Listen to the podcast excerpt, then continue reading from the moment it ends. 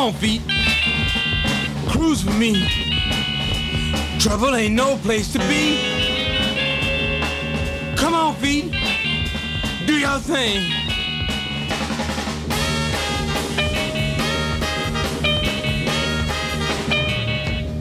Come on, feet. Do your thing. You all know Whitey's game. Come on, legs. Come on, run.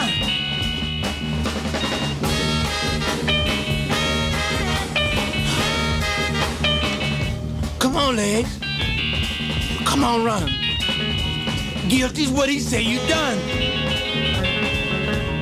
Come on, knees. Don't be mean.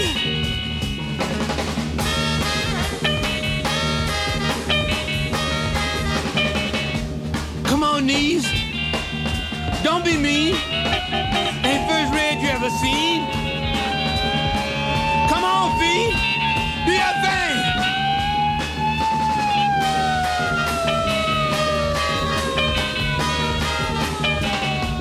On, baby. Don't cop out on me. Come on, baby. Don't give in on me. Come on, feet. Cruise with me.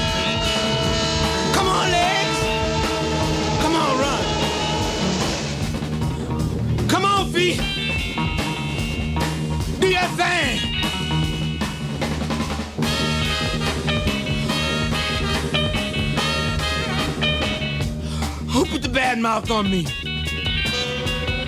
Anyway, the way I pick him up and put him down, even if it got my got my name on it, won't catch me now.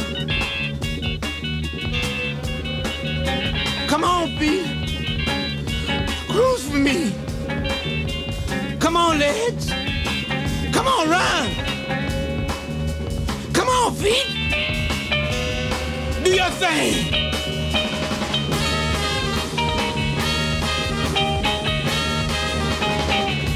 Law. We sure do get around. Never put us in some cold ass ground.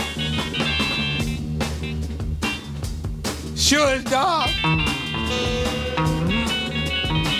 Never been out this way. Mama. Anyway, I'm and sound. Bet you broke your Olympic 220 across country or something. Sure is lonely.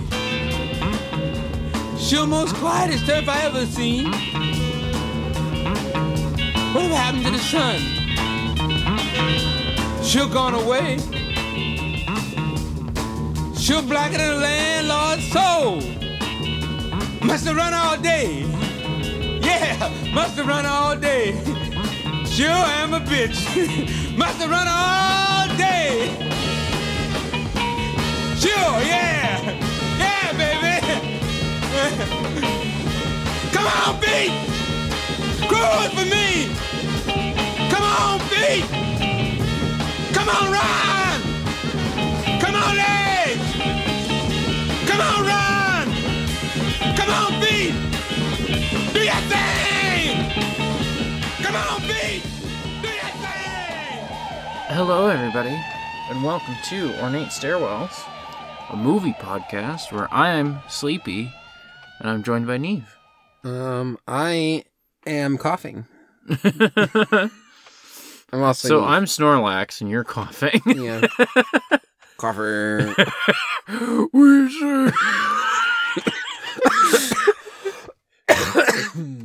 um Yeah, I don't have I don't like have COVID anymore. I just that lung thing that I had in December turns out gets really aggravated by COVID.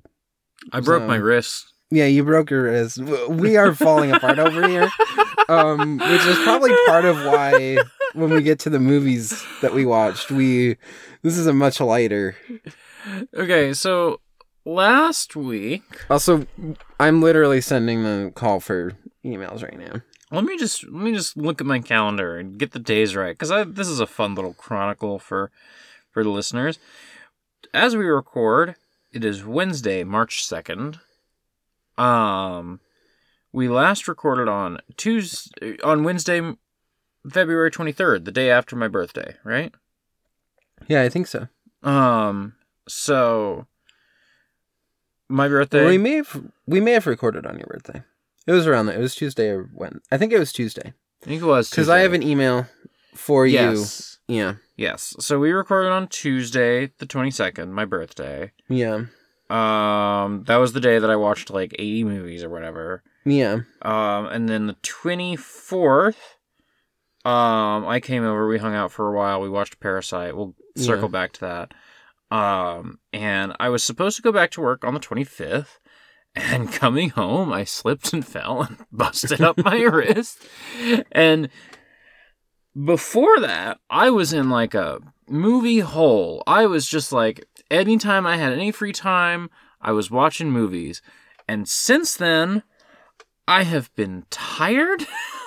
Yeah. I have. Okay. On like a Sunday, I think, I came home from work and I watched 30 minutes of the 36th Chamber of Shaolin, which is a great movie. Yeah. Is a great movie. And I got 30 minutes in and I was like, oh, I'm I can't pay attention to this. I'm I'm all fucked up. Yeah. I I am all out of sorts. And so I turned off fucking the 36th Chamber of Shaolin 30 minutes in. And then I put on Boogie Nights, which is also a great movie. I watched 30 minutes of that and I was like, I can't pay attention to minutes in English either. I guess I'm not watching movies. I have watched so much Sailor Moon and a little Ghost in the Shell standalone complex, but mostly Sailor Moon. Uh yeah, my my movie watching has just gone Yeah. so Um, I feel like I have less of like excuses for mhm. like I can still watch a movie with the cough. yeah. Um, I this is not that bad. You're also busy. You're a parent. Yeah, I, I think the big thing more is just that, like when I had COVID, I didn't work that week because my job gave me five days, Mm. and uh, one I like the f- Sunday before really bad, and then Monday I was like I feel significantly better than yesterday, so I like message work being like I'm gonna take today, but like I'm hoping I'll be back like tomorrow or the next day, Mhm. uh, and then I just stayed at that level Mm. the entire week. It was like, you know, afternoon Friday where it's like, I guess at this point I feel well enough that I could work like two hours. What's the fucking point? Right. So I just missed an entire week of work, Mm. which like my job was chill about, but also I have a job now where it's not like someone else just steps in and does my work. Right. Like I still have to like figure out how we're gonna merchandise digital pressure switches. and so like that work just didn't get done. And then I just had to like figure out what the fuck I was doing yeah. a week ago before I had COVID. Yeah. so I part of it was just like often I will be like, oh, work's a little slow today, like especially in the afternoons where I'm like, I've got stuff into place and I'm kind of just doing busy work often in the afternoons. Yeah. Um, I'm like, I'm just like messing with spreadsheets or whatever. And so then I'll put on a movie. I'll watch something in the background. Uh, this is how I do a fair amount of movie watching, honestly. yeah. Um, I just didn't do that at all because I was just, just- like, I have shit to do. I have so much shit to do. I have to do two weeks of work in a week, Yeah. basically. So And I, I, I also cannot be stressed enough. I'm busted my hand Thursday night. I spent all all day Friday. I like woke up, went to a doctor, got lunch, went to another doctor. I was worn out. Like Nora was at work, so Nora could not help me with any of this shit.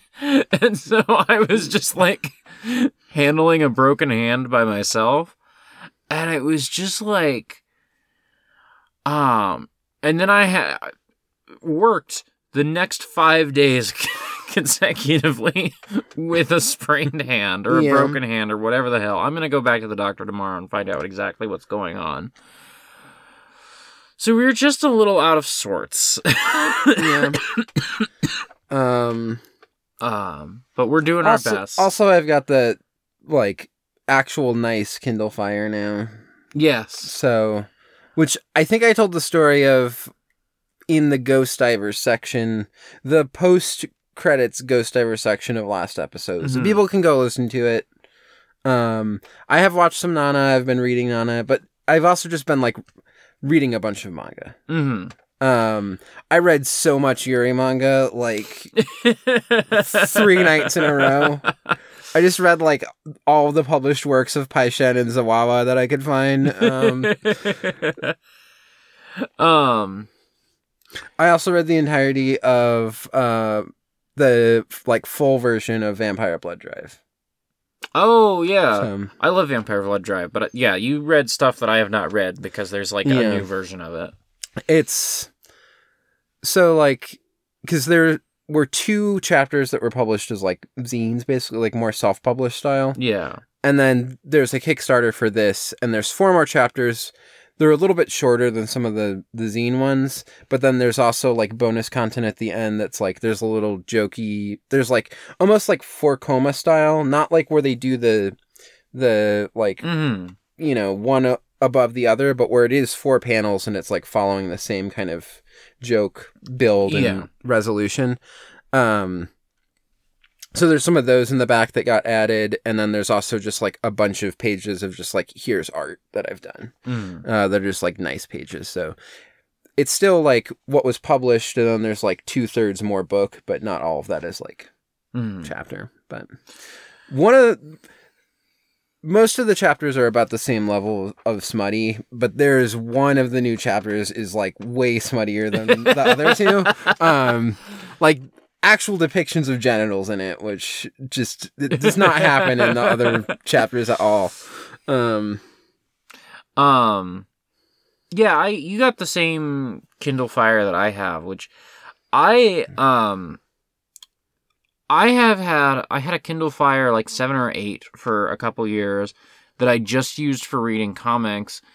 And when the battery started to go last year, I was like, well, I'm gonna upgrade to the 10 inch one because I don't need a tablet in my life. Like I didn't want to invest in like an iPad or a nice Samsung tablet, but it would be nice to have like a bigger screen to read the comics on and occasionally I would like a tablet around.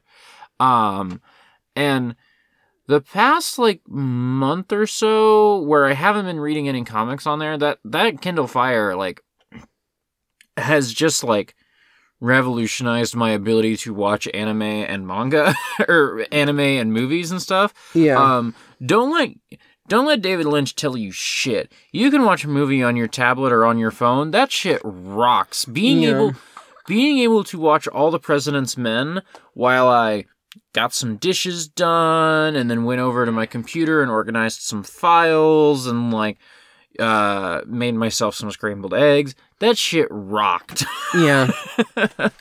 Um, it's also so what I had before was like a very old, like second generation Kindle Fire that's Mhm. like seven inches, but not even really. Like Yeah. it's like almost seven inches, so they're calling it seven inches. And then like the only way that I could get stuff to display properly without it taking forever to load, if you did like a PDF, was to like convert it into the Amazon ebook format. yeah. But then when you do that and you do it in the app, it like shrinks it, like it puts like a white margin Yeah. around it. And so I was I was reading like a five inch Right. page and just like having to like click in constantly Yeah. and having to click to zoom in a comic just Yes. completely destroys the reading Yes. experience to me. Same. I want to be so able annoying. to take in the composition of the page, Yeah. not just like I don't like guided views in like comics apps because I want to be able to see the whole thing. you Yeah. know? This is like the thing that I hate about like the number one most annoying thing to me about I do all my comics reading on t- on my tablet now is that like you can't take in the composition of like a full pra- of a double page spread really without you know doing stupid shit like turning your tablet sideways for one page and then oh shit I have like rotation lock on I need to pull down the menu yeah. Um yeah, there's definitely like it it doesn't match reading a like physical comic. yeah Like I'm still really glad that I have like the Rayearth box set and yes stuff. It's yes but it is really convenient and it's also just like I want to read all of Nana. Mm-hmm. That's 21 volumes, which is either like a lengthy process of trying to get it from the library, um, or Whoa. just spending a lot of money. A lot of money. Yeah. They need to put out like a nice like omnibus version of Nana or something. I would Yeah. I would buy that. I feel like I that feel like, first volume of I talked about this on the little Ghost Diver section, but people may not have listened post you know, Mhm. Bela Lugosi's dead. But also I'm just telling you again, I know I've told you this off mic, but like that first volume of Nana is incredible. Yeah. Uh, sounds good. Some of the best, not like in terms of like art and stuff, but like best manga writing Mm. that I've read in a long time. um, should we talk about movies? Yeah. Um, so related to what I just said a minute ago, um, someday this week, I forget when, I woke up at like 5 a.m. randomly. I just like w- woke up and I was like, I guess I'm up now. Um, and so I wanted to put something on to get a couple chores done. Um, and I just went to HBO Max and I was like, oh shit, they got all the President's Men. I love that movie. I've seen that movie three times, I think. Um, yeah, I'll just put on it, all the President's Men. Uh, that movie's even better than I remember it, and I remember it being one of the greatest of all time. uh, I don't have a ton to say about it. There's a very early repertory screenings episode, like episode like three or four, I want to say. Um, so if you want like an in-depth discussion of it, um, you can go there. And like, once again, I must stress, this time I was watching it most recently, uh, it was 5 a.m. I was doing my dishes and organizing my my anime torrents. Yeah. I was not um paying a tremendous amount of attention. Um I I recall that while I was watching the movie, I was like wanting to give it an A minus for stairs, but I absolutely could not tell you what the stairs were, uh, where they appeared. uh, it, it was it was 5 a.m. So, uh, but yeah, All the President's Men, one of the all-time greats. yeah. Um,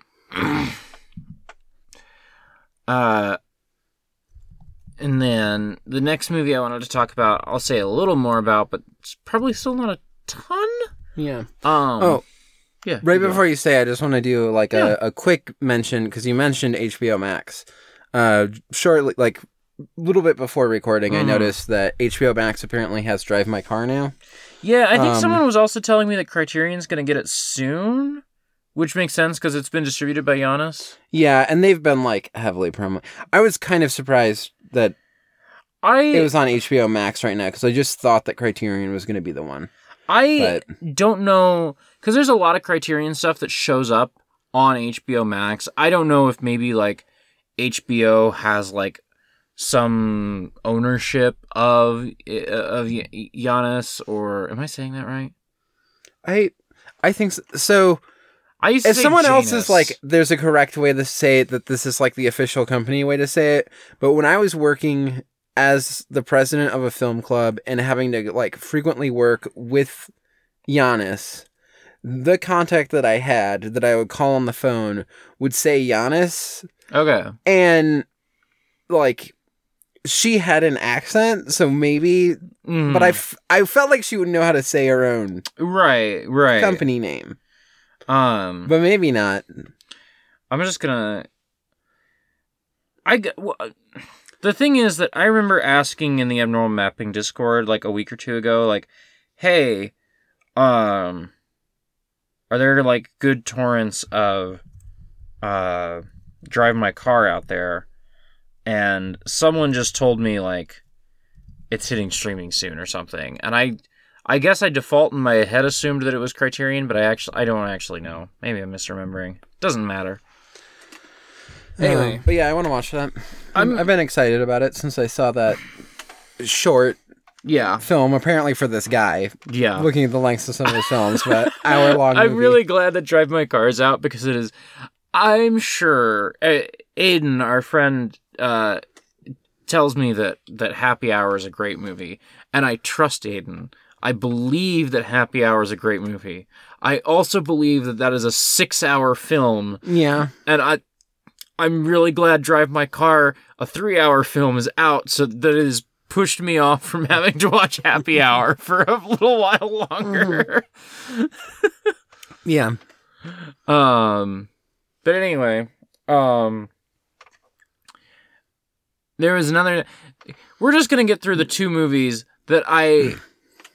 There are extenuating circumstances to where like I really enjoyed them. Can't really talk about them. One night I got high as shit and I saw. I was on Arrow and I was like, "What's this Wolf Guy movie?" Click.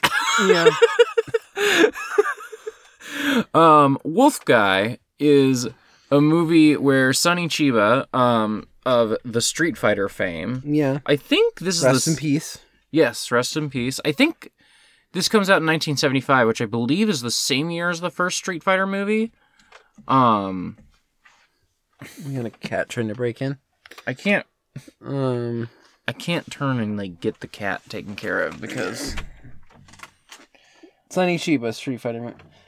Okay, it's Ollie who just likes to go at the door and not even come in. Okay.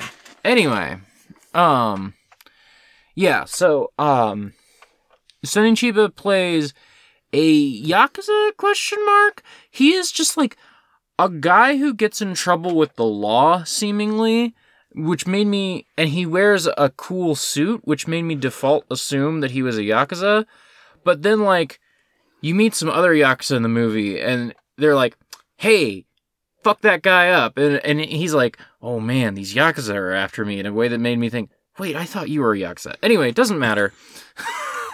um, Sonny Chiba, um, is a guy who has the worst luck in the world because he's just like hanging out and a guy randomly dies and the cops pull him in and like this is the fourth time we've pulled you in this week for like weird coincidence of like robberies happening around you or murders happening and you're nearby Yeah. um, and he gets away from the cops and then like just bumps into some yakuza and they want to fuck up his day for reasons I don't remember.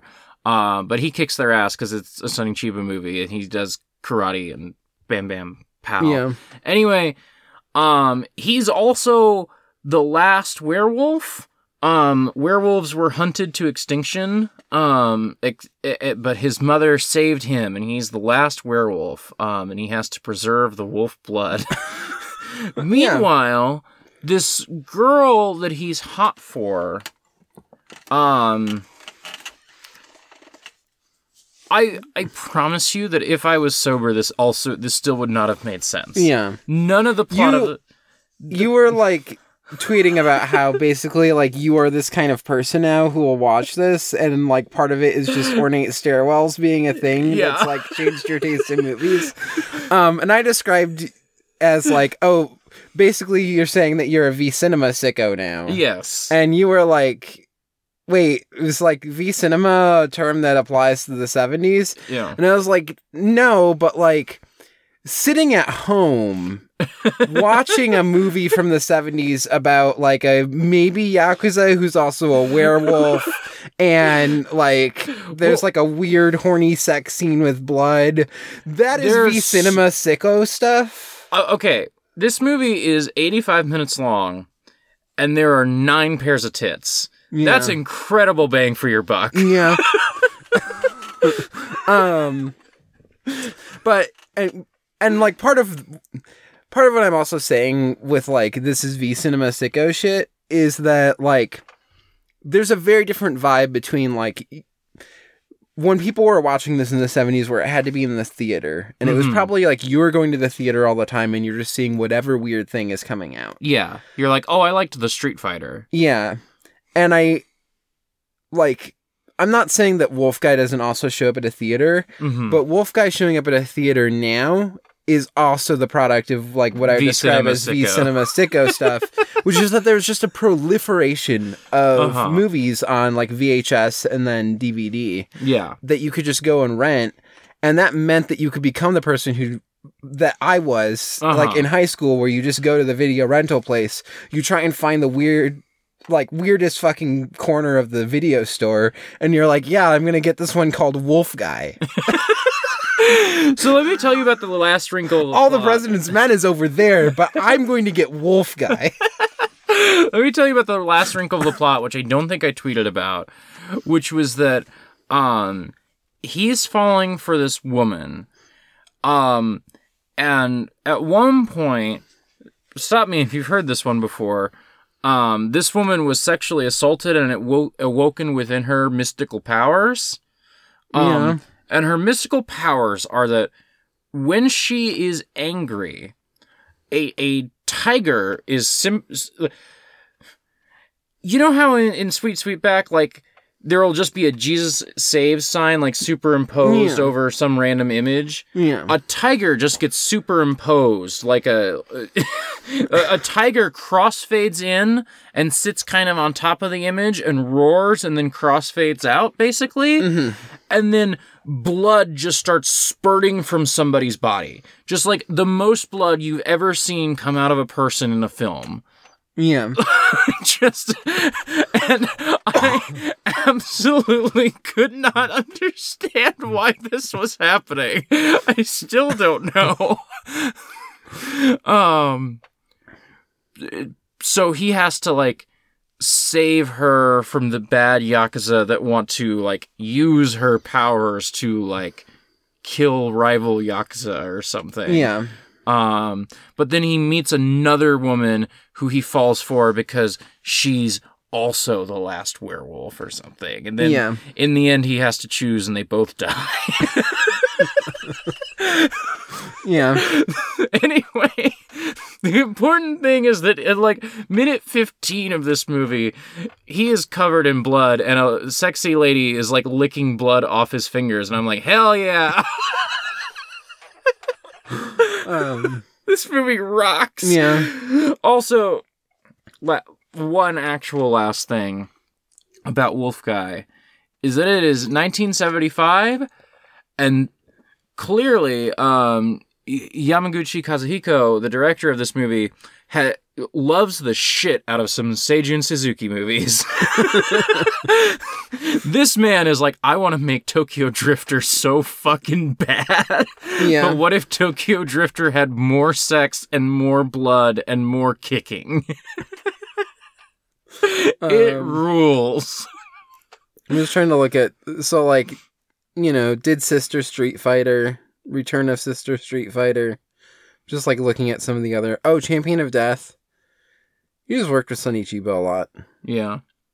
Um yeah, while you were talking, I was looking up I'm just gonna give you this like run of these are not all of the film. I guess I can just say all of the films, but I'll like emphasize the like big ones too. Uh, these are movies that Sonny Chiba st- like starred in to some degree. Yeah. Uh, 1973, Battles Without Honor and Humanity, Deadly Fight in Hiroshima, which is the one that we're going to watch. It's the Yes. second one. I don't think he's in any of the other in those five films because that's the one that's like kind of weird and standalone. Mhm. Like Sugawara Bunta like doesn't show up. Mhm. Weird. Uh, like does slightly, but like most of it happens when he's in prison. Weird. Um, Karate Kiba.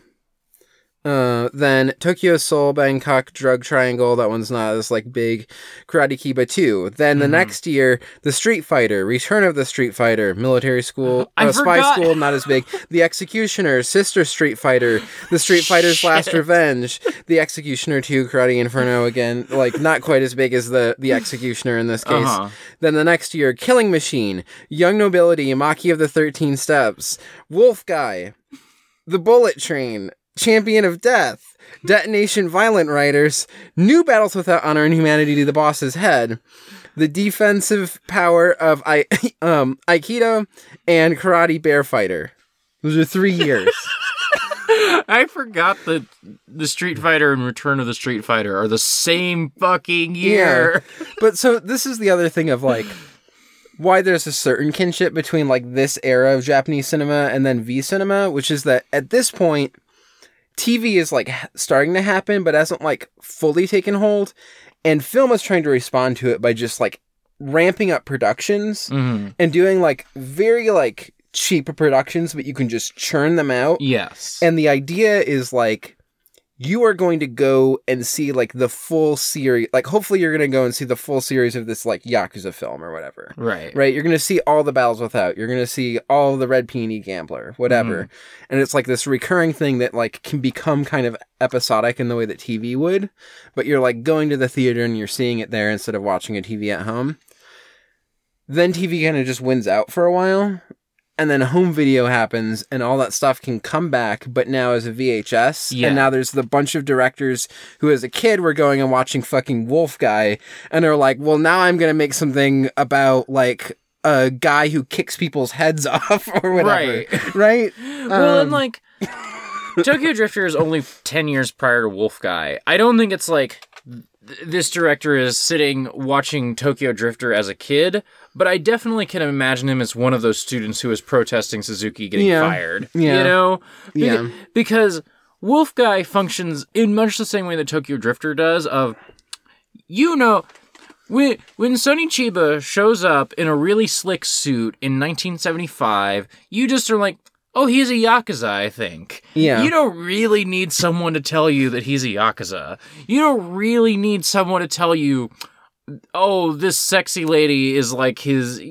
Who cares who the sexy lady is? She's gonna lick blood off his fingers. Yeah. Next scene. yeah. Why is this lady also a tiger? Who cares? There's blood. That's what you came for. Wolf guy rocks. There's a guy who's a wolf. There's blood. There's a tiger. Be- you think people are going to complain? no. No, they're not going to ask for their ticket back. They're going to be like, "That sure was a movie."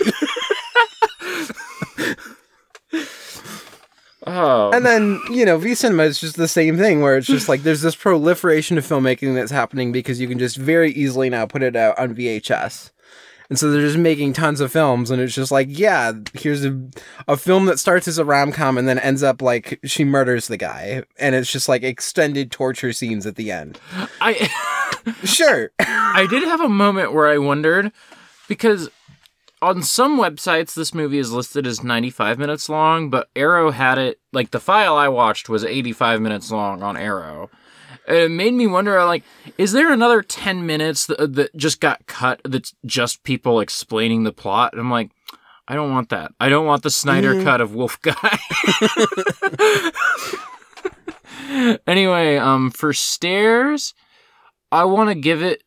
I want to give it an A because it's got a cool scene of Sonny Chiba like kicking seven dudes' asses on a set of stairs. He like he's like guiding the woman in peril, and he's like, it "We was an A. yeah. Okay. He's like guiding her, and then like the Yakuza come from like the bottom of the stairs, and then the Yakuza come from the top of the stairs. Like you're not leaving here with her, and he's like, "Yeah, I am," and kicks Yeah. all their asses.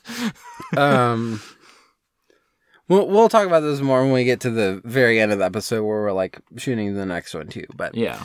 uh this is also slightly relevant because next episode we're watching cure hmm uh another film that's not technically like in the pure sense v cinema because Right. it was a film that came out in theaters but that was like part of the v cinema movement and in in some ways like it appearing in theaters is a thing that like and it being kind of tied to some of this other, other stuff that was happening in V cinema was like one of those things that was adding legitimacy to V cinema as like also Mhm. cinema Yeah. because he's this director who is like kind of doing both in the same way that like Miike was doing Yeah. both.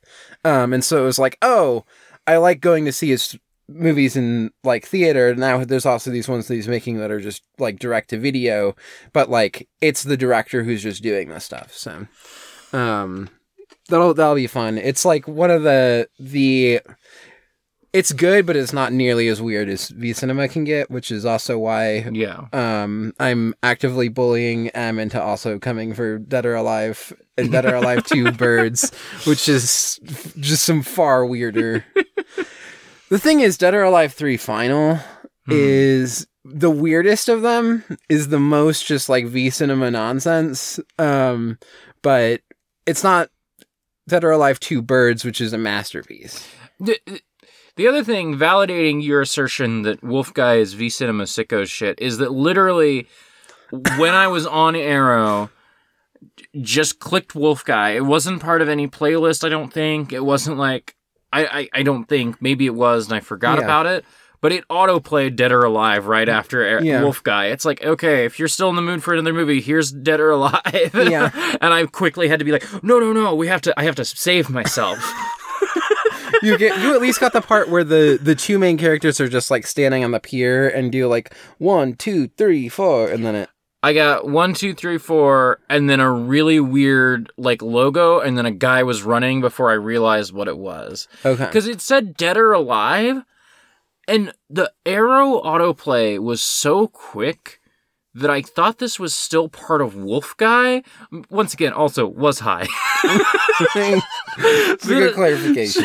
so that I was like, is dead or alive some like catchphrase that I don't know? And then I realized what was going on, that it just autoplayed the next movie. Yeah. Um, you you mentioned that you saw a little bit of it and you're like it was weird, and then I realized that you didn't actually make it far enough in to like realize what the first like 15 minutes of that film is, Mhm. which is just I mean you got the guy running, but like that energy of someone running manically, literally, just the whole beginning of that movie. literally, Lots the, of stuff happens, but that energy of someone running is The- just the beginning of that movie. The description on Arrow is like following the craziest first 15 minutes of a movie, Yeah. blah, blah, blah. it's Um, like. They literally pitch you on the first 15 minutes are fucking nuts. the first 15 minutes do not let you breathe. Um, incredible movie. Um, people should watch Wolf Guy. That movie Yeah, rocks. I want to watch Wolf Guy. because I have, for a very long time, just been a V Cinema sicko. I tweeted, I think, two or three times while watching Wolf Guy. It's a great day to have a blood king. Um, I'm just like glad to have someone that I can share V Cinema sicko brain I thought you were gonna say blood king. Moving on to Parasite. A serious movie. No, it's not. No. Okay, we watched Parasite. Yeah. I don't know what you thought Parasite was, but from the way that people have talked about this movie ever since it won that Oscar, um, the way that people have always talked about Parasite is that I thought, because Snowpiercer is a pretty serious movie. That's my main. I think. I think I've also seen Memories of Murder, but like my main Bong Joon Ho, like movie in my mind is is Snowpiercer, and Snowpiercer is a fairly serious movie. It's got some silliness to it, but it's a Yeah. fairly like it's serious even when there are silly elements. Yeah. You know? Like, the host has silly stuff in it, Uh huh. Which is one that was, I think, the first of his movies that I saw. Mm. Um, there's still some funny stuff in it, but it is like, you know, horror movie stuff Right. for the most part. And so, because of that, and because of the, the, the discourse around Parasite for the last two years, I thought this was going to be like a very serious, like meditative, like, oh, what does it mean to like live under capitalism? And like, oh, what are the horrors of like relations between classes? And Like, yeah, this very like dark and dour movie about these things. And Parasite's a comedy. yeah. the other thing, like, I had heard stuff that like there's horror elements at the very end of the movie. yeah. But I kind of also heard it talked about as horror and it being like, oh yeah, it's like this poor family that's like terrorizing this rich family and like Uh-huh. living in their basement and everything. Anyone talking about this movie as a horror movie is a pussy. yeah and like it it made me feel like the whole thing was like because there's the buildup of them like you know getting in with the family Mhm. and i thought like oh, okay and then there's going to be like extended period of time where they are like living in their home and like starting to like find ways to live in the basement and like w- weirdly taking over their home Yeah. um and all the stuff of them like in this family's home is so much more comedy of error stuff yes. and just Yes. like like weird like sitcom situations Yes. kind of of like oh, we're having the party because they're out of town, but oh, it's raining really heavily and they're coming, like the camping trip's Mm. canceled and we have to like scramble to try and, you know. Yeah. Like that's like a sitcom setup. Yes. and like to be clear, like none of this is me saying, "Oh, Parasite's a bad movie Yeah. because it wasn't dour." I lo- was so much happier with Parasite because it was a comedy. I had a blast watching this movie. Yeah.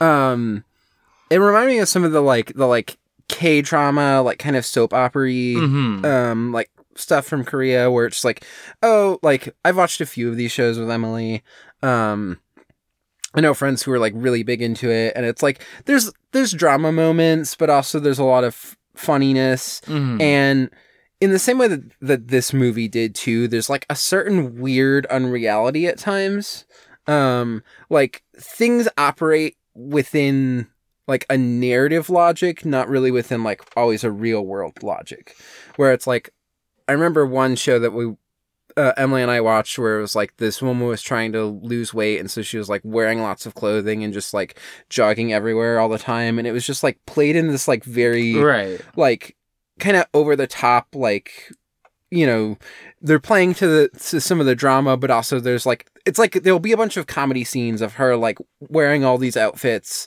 layered on top of each other and like running around so she's like sweating and you know working off um and then like and that's just like jokey scenes and then there's like a dramatic scene of like we're worried about like your health that you're doing these things Mhm. right? And then it becomes like drama for a while. And I Mhm. felt like this was like playing in these same modes, right? Where like they're talking about serious things, but also there's just like jokey, se- extended jokey sequences. Um, It's a little bit more black comedy stuff than Yeah. like some of the K drama stuff that I had seen, but it's Yeah. it's still like of a mode. I think it is intentionally playing with some of those forms. Yeah. And yeah, like Parasite's a very dark comedy. It's a very dark comedy. yeah, especially as a- it progresses. It Yeah. gets darker and darker. but but it is I was laughing like in every scene of that movie. Yeah. And I think I'm supposed to be laughing. You know, Yeah. I don't think that's an accident. Yeah. And I, I just I feel like it's not a a way that I've heard a lot of people talk about it. yeah. Um and I, I- I was thinking in some ways like the conversation we had around Goodbye Dragon Inn of like that is a funny movie. yeah. But that I I don't think a lot of people talk about it though cuz I think people watch foreign movies and they think that it is like Uh-huh. serious and important. hmm And it's like no foreign audiences also like comedies that like have some interesting things to say and like Yes. you know yeah. and I think some of it is that like comedy is just a thing that is harder to translate across cultures. hmm Um but so much of the stuff I think still translates. I think And then I think some of it too is just like I think if people are unaccustomed to watching lots of foreign films, it's easy to watch it and not like just be aware of like there's just so many like there's tons of different films. And I think a lot of people think like foreign films are always art films and that's not true. yes, yes, because people only like think about foreign films in the context of the Oscars of Yeah. like, oh, or like I took a class in college and we watched like these heady French we films watch or Stalker whatever. Yeah. and you know, yeah, and and often sometimes watching movies that I also think are funny, yes, but then talking in class about like, oh, let's talk about the like n- you know important narrative c- structures and the like philosophy they're dealing with or whatever because that's what university is. I've never taken a university class where uh, Uh-huh. we've watched a like funny movie and they've like acknowledged how funny it is, and I Yeah. it drives me mad. I'm just like, what the fuck is happening? Nosferatu the Vampire is a movie that I first encountered in a, in a college class. Um, and to uh, to me, Nosferatu the Vampire is one of the more visually striking um Werner Herzog movies. Like the one I I think of him because he's so interested in documentary as sometimes a very restrained visual stylist. Yeah, Um, a- and, Nosferatu the Vampire is a movie where he's just going for it. He's just going for you know the expressionism, the the the heightened like unreality sort of stuff, and um, the other thing that I think about with Nosferatu the Vampire is it's an incredibly silly movie where Klaus Kinski in goofy fucking makeup is running around a little British town pointing his claws at people and being like, "Ooh, I'm scary." Yeah. I think of I think of um I think of Nosferatu as a movie where Werner Herzog accidentally unleashed a real plague of rats on a town and didn't care. um, but when I watched it in class, it was like, well, we need to talk about how, you know, like vampirism is like a metaphor for like sex and like venereal diseases and blah, blah, blah, blah, blah. Yeah. I'm like, who fucking cares? um, one of the most extreme example. I should try and find some time to put on. I just don't want like all of my picks before we do Twin Peaks and like David Lynch stuff to be Japanese movies. But I really want to watch, like for at some point for this podcast, Taste of Tea, mm-hmm. which is a I like love that movie. It's fabulous. It's also just a comedy. Mm. Like there's some like a little bit of stuff that you can draw out that's like maybe more important or like deeper, you know, message that's happening. But honestly, most of that I also read as like a joke about serious films. Mhm. Like I think at times it is making fun of serious films and the like tone of serious films. Yeah. But because it is doing that, it is taking this tone. And so when I showed it at the like um university like film club, there's this lady who came who afterwards was trying to talk to me being like oh you're the one who picked it this was such a deep film blah blah blah and like trying to talk about the serious stuff and i'm like did you did you watch the like sequence where there's like the really drawn out like very serious discussion about the like yakuza uh, ghost who was haunting like the kid and then it's revealed that the entire time he had poop on his head did you miss the part where he had poop on his head the entire time This is why did I- you did you like miss how that was like all of the seriousness was the setup for the punchline Mhm. of he had a poop on his head and it ties exactly into like in a way that's like very easy to understand what the kid did that would make him get haunted but nobody in the movie connects that This is why, um, because I've never seen any Ozu movies. Um, and the one that I really want to watch is Ohayo because the thing that I always hear about Ohayo is it is kind of a serious Ozu movie, and it is also like his movie where he's going like the full Technicolor like lushness, and it is also a movie with a million fart jokes. that's what I know about Ohayo, and that's why I feel like I want to watch that before I watch like Late Spring or whatever. yeah um but yeah sometimes you can just watch a foreign movie and it's a great fucking movie and it's just funny Yeah. Yeah. And like, I, I think the thing that was the weirdest to me, it, there's so much talk about like Parasite being this like great anti-capitalist piece, Uh huh. and I was like, this is kind of just a black comedy about how it sucks to live under capitalism, Yeah. but like, there's no like big message about it. Yeah. There's like There's a quote from Bong Joon Ho that I th- I think about in a much different context now, where he he says something like, "I thought I was making a movie about like."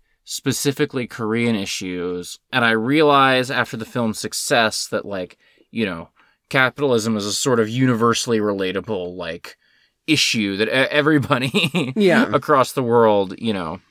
And before the movie came out, or, or before I saw it, before I saw it, because of that and because of the way the audience talked about that movie, I thought it was like, oh, he's like, you know, very deeply considering these Korean social issues. And now I see it as, oh, he's using like these social issues as like the the setting for these great actors doing great work and, and um you know some sort of like some really lush visuals and um you know just a lot of funny stuff Yeah. like like I, th- I I hear that now and think of it more as like capitalism and the, the these social issues in, in South Korea as being like the setting of like the actual movie, which is just um damn wouldn't this be fucked up? Yeah. the the other thing, like, I think that this is a misreading of the film, but there so there are people who are like, "Oh, I can't believe that like rich people love this movie." And this is like me fully just like giving away spoilers of the end of Parasite. So I guess like skip ahead a little bit if you haven't seen it and don't want this. Mhm. Giving people a moment here. Get out your phones, fumble, get the tap that forward button a little bit. Yeah. Um. So yeah, the the end is like okay, the the dad's in prison and then the son is like, I'm gonna like work really hard and buy that house. Or no, the dad's not in prison. The dad like went into hiding, but is basically in the basement of the house Yes. and is like still effectively like trapped. Hmm. And the son's like, I'm gonna work really hard and get the money where I can buy that house, and then my dad can just come out and like be freed, basically. Mhm. Um, and then it's kind of revealed that this is just like a dream he had, like a plan he has, and a Mhm. recurring thing throughout the movie is like, don't have a plan Mhm. because if you have a plan, then it's just something that can fail. Mhm. Um, and so I think there's like lots of ways that the movie calls into question, like, is this a viable plan? Like, how are you just gonna make enough money to like buy this extremely expensive house? Yeah. but it doesn't like you as an audience i think come to that conclusion and that is the correct conclusion of like no you're not going to do this this is just a stupid plan Mhm. uh, this is just like the same amount of where you are like i'm going to pretend to be from this like university and it's just i'm not d- falsifying this document i'm getting it early because once i get the money i'm going to go to the university and then i'll actually get the degree Mhm. it's like the him still kind of doing that sort of plan. But it'd be so easy to be a rich person and watch this and be like, yeah, what poor people need to do is work their way out and just buy the houses like us. Yeah. Just apply themselves and work really hard. Yeah. I also And like there are ways to construct a movie that that don't allow that like alternate reading and like provide enough grounding for that alternate reading that I I don't think that that's like a a complete misinterpretation of everything that happens in the film to Mhm. also be like, well, what people need to do is just work their way out. I don't remember what show it was. It might have been recent or it might have been old. I've been listening to a lot of like really old like episodes of The Great Gundam Project and, and Abnormal Mapping, but I don't think it would have come up there because the episodes that I've been listening to are are from like 2018, I want to say, or 2019. Anyway, neither here nor there.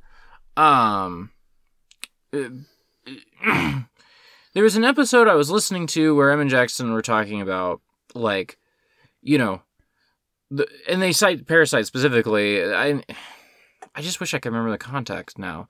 Anyway, they were like, you know, rich people just love just like watching art about how bad rich people are and being like, "Oh yeah, that's so true," and not doing any. It was it was the repertory screenings about the wind that shakes the barley Oh, because Ken Loach, um, acclaimed British director or English director specifically, I should say, um, because it matters here, like makes all these movies about how awful like English society is and how like it exploits, you know, in the case of the wind that shake the barley, like exploits Ireland, exploits, you know, all these like colonies across the world. Ken Loach makes all these movies and, and, and um like rich people just eat that shit up. They're like, "Oh yes, England is so bad," yeah, Uh, but they're not going to do anything about it. They're just like, "Oh yeah, it is bad," but it's just kind of like misery theater for for rich people, Yeah. and they love that shit. And of course, they love Parasite. yeah. You know? Well, and I guess like because for me, there's lots of like, oh, they're like super misinterpreting this as like a really radical work, and I'm like, I don't think it is, and I think that a Uh-huh. lot of these works. I think something like this is better than like Doctor Strangelove, and yet there's a certain kinship of like the people that Doctor Strangelove is lampooning love Doctor Strangelove Yes. because and I think some of it is because they know that a movie like this is never going to like topple what they the power that they have. Yes. It is not actually truly revolutionary and like reactionary or like you know not reactionary in like that political sense, but like something that is like actually going to like instill a reaction in the audience to like revolt Uh huh. um in a way that is going to be meaningful. Uh huh. And so when people talk about a movie like Parasite of like, oh, this is like super radical and this is like a massive anti-capitalist work, I'm like, this took a shit ton of money to produce hmm and is not really saying anything that like is in any way actually like, Actionable. challenging and actionable and Yes. like going to actually upset anyone. in 29 And so it's a great funny movie that Mhm. but some of it comes to like the way that I think about Yakuza movies as movies that are about watching someone who kills their boss because you want to kill your boss, but it doesn't inspire you to kill your boss. The people in it are bad and you know that they are bad and they are societally bad and it's a release valve where you watch a Uh-huh. thing where it's like, man, living under capitalism really sucks. uh-huh I'm now watching this comedy that's really great and well produced where I'm like, yeah, living under capitalism sucks. And there's nothing, there's no like, and now this is what you do about it. yeah yeah It's just, Parasite, like, I think intentionally, like, takes the view of like, I, I think, I think Parasite intentionally ends on a very pessimistic note, and I don't think this is some like, I don't want to like impugn like Bong Joon Ho's like, you know, communist bona fides or whatever. I don't, I don't really know his politics. Yeah. I, but like, Parasite ends in this very cynical place of capitalism is capitalism capitalism always will be and damn that shit sucks yeah. and you and your friends can walk out of the theater and be like damn that shit sucks i guess we're gonna vote bernie next year Yeah. and just have your dreams crushed yeah.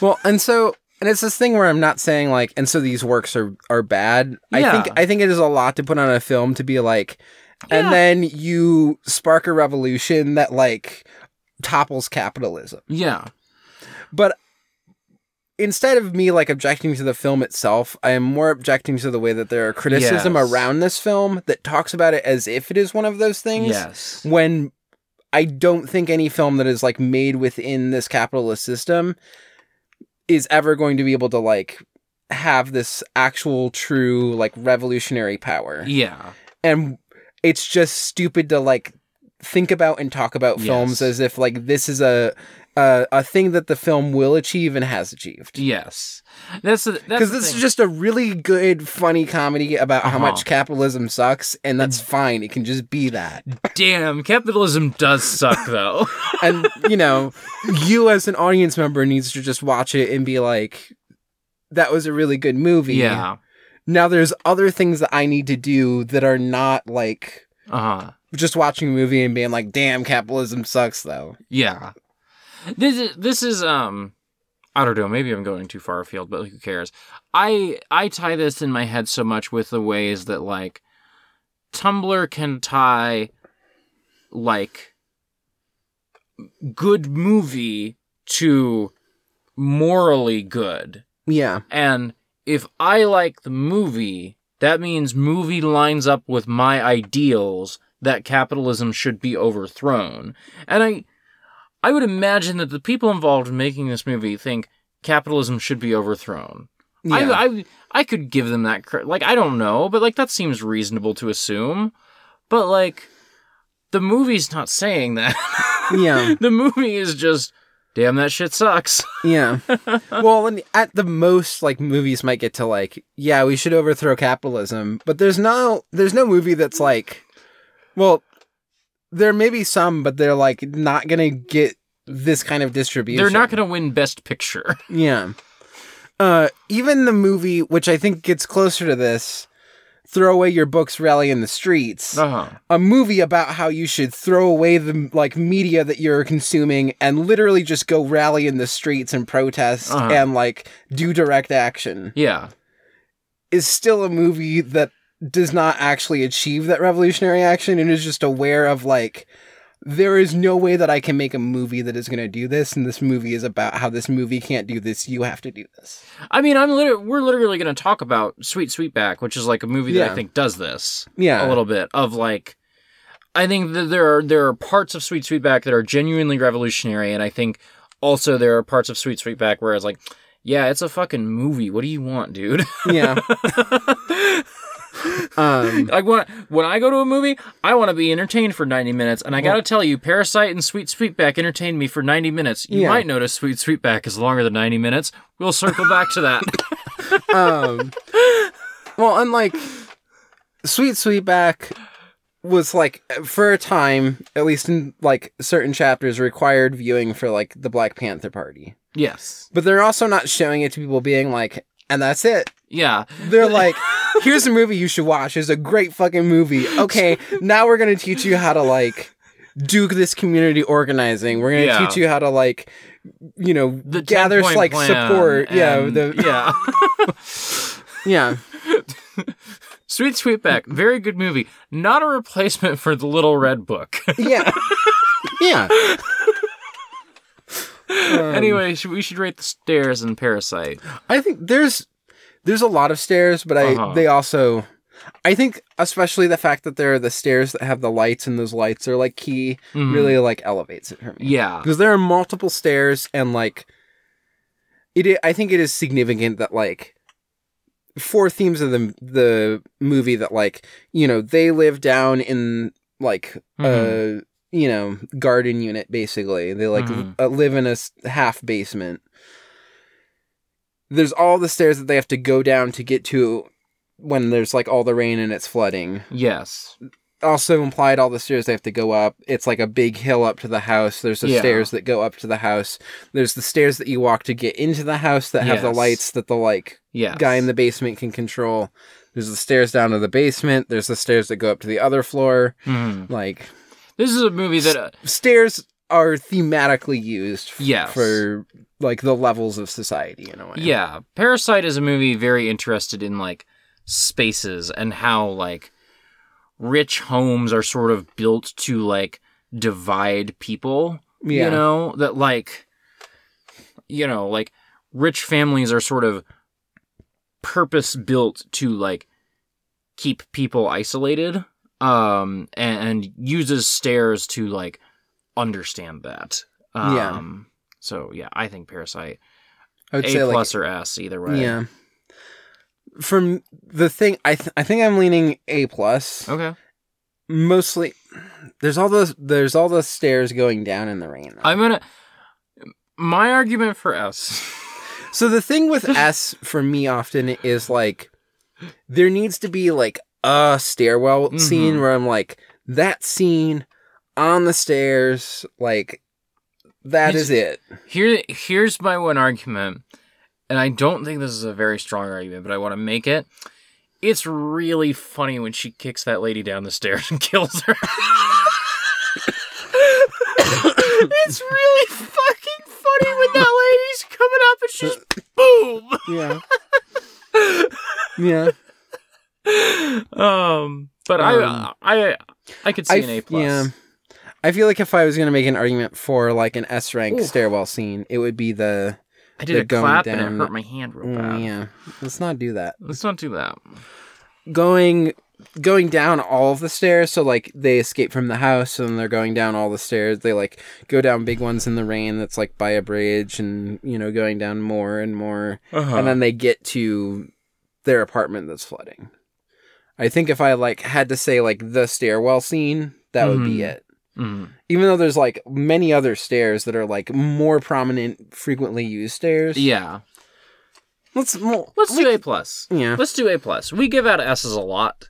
yeah. Um. And I just, it feels weird to be like you did so many stairs that it's not an S, but it's Uh-huh. still like you can still do lots of stairs and then still have like that one scene on the stairs Yes. is like a stairwell scene. hmm You know, it's like a crux of the entire movie, and it's like set on the stairs, and the fact that it's on the stairs is really important. Yeah. Uh, and I think sometimes sometimes the S is also a thing of like less is more. Yeah. know? I think so. I think so. Yeah. Um. Sweet Sweetback. Yeah. Um. This movie rocks. It does. this is a great movie. Um, if people are not familiar with Sweet Sweetback's Baadasssss song, it is a 1971 film directed by Melvin Van Peebles. He had previously directed Watermelon Man, which is a sort of um one of the one of the first like major hits of black cinema from a black director. Yeah. Um, specifically, there had been, you know, black cinema is a tradition that goes back like decades prior to Watermelon Man. It's just that Watermelon Man is among the first with a black director. Um, so that's a big hit. Um, and he, Melvin Van Peebles sets out to, in his words, create the first like black power film. Um, which jumping ahead, I think he largely accomplishes. Yeah. Um, and, um, sweet, sweet, not sweet, sweetback. Van Peebles could not get funding for this, so he ends up writing, directing, producing, scoring, and editing um this movie that is like shot in 19 days. He's playing Sweetback, um, and a a a guy who gets in trouble for like he's with some cops. It doesn't matter why. Like he's just with them and ends up just like beating the ever loving piss out of them. Yeah. um, and then like you get some scenes of Sweetback running away, and then he beats the hell out some more cops. And then he runs away, and then he has sex, and then he beats the hell out some more cops, and then he has sex again, and then he runs away again, and then he runs away again, and he beats up some more cops. you yeah. know. And then he runs away for a really long time at the end through the desert, and that's the. The, it it kind of drags at the end. Yeah. But other, other than that, if that section was shorter, this would be five stars to me. oh yeah, Yeah. if if That's the you- reason why I took half a star off on If- Letterboxd. if this movie is like five to ten minutes shorter, one of the best movies ever made. Yeah. I mean, it's still really fucking good. Yeah. um, I love this movie. um, I I actually hadn't seen it. I had seen in a class at some point, um, Baadasssss, which is Mario Van Peebles like sort of biopic, um, about the making of this movie. yeah. Um, and Mario being the son of Mario. Mario, yeah, and he plays his father in the film. Which he technically does briefly in this movie, too. Yes, he also appears as an 11 year old having sex for the first time in this movie, which is like a Yeah. can of worms. Um, it- I guess because of that movie, and I think Mario Van Peebles is like working through like this is a very important like classic movie. This is like an important movie, and also the like experience of being around my dad while he was making this movie was deeply traumatic. Yeah. I think because of that, I had always sort of understood Sweet Sweetbacks to be kind of a bad movie. And that's not true. This movie rules. Yeah. um, it's definitely a low budget movie, yes. but that doesn't mean it's bad. Yeah. Um, and I think it it like works really well within its budget. Yeah, I think so too. Um, it relies like the experience of watching this movie as well is there's honestly a lot of like montage. hmm Um, and there's a lot of so the there's the soundtrack, which you know I'm pretty sure we're introing this episode with "Come on Feet" because it's Yeah. like the big song from this movie, and it's fucking incredible. It's, Yeah. it's been one of my favorite songs since I've watched this movie in high school. Um, and sometimes I like I will sometimes just listen to the soundtrack, but I have not watched this movie like since high school hmm um, or maybe I watched it in like undergrad or something. Mm. But, um, so it was fun to to like revisit it. But like, there's this like kind of like frantic soundtrack often, um, and there's lots of footage that gets like rapidly intercut. Uh, stuff gets like overlaid on top of each other, where you have like images on top of images. Um, audio will like get repeated, um, and like sort of cut up at times Mm. where sometimes it's also unclear like did they just have like this woman do multiple takes of the lines and they just like use all of it or are they literally just repeating Mhm. and looping like Right. one take in like bits of it um because then sometimes it'll like vary slightly where she says something different in Yeah. a way that feels like maybe they're just doing multiple takes uh stuff will then like lines that get said will just like get cut out and then will be like the frantic music's playing Mhm. and then it will just suddenly stop and it'll be a line that someone said like a half hour ago and then yeah. immediately the audio will cut back to the just you know frantic music um and this is like most of the runtime of this film is just like this kind of uh like honestly in this like realm of like the the entire film is operating in kind of this musical Yes. space where Yes. um it is about like rhythm hmm and like motion and propulsion of of things often more than it is about like developing narrative Yes.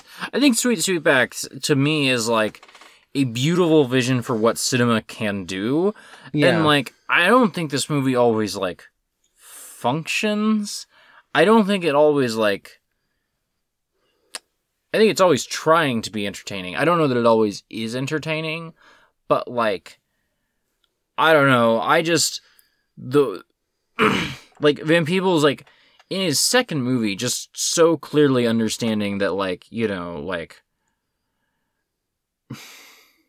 I mean, all the stuff that we say on this podcast all the time that like movies are about showing up and being entertained for 90 minutes, and that like, you know, movies are 24 images synced to sound um, Yeah. per second, and that like you can do anything with those images that you want to. yeah And, and just like so clearly has a grasp on that and how to like sort of create like audio visual poetry, I think, and the way that like the editing um disorients the viewers in space and like asks you to like make associations um that are not you know sort of like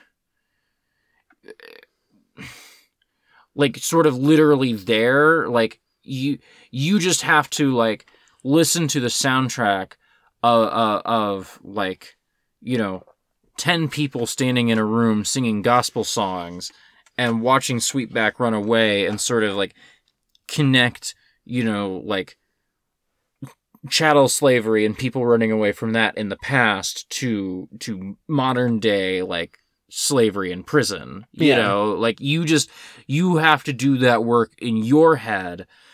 But but S- Sweetback gives you literally everything you need to do that work, just not in narrative. And I think it's Yeah. incredible.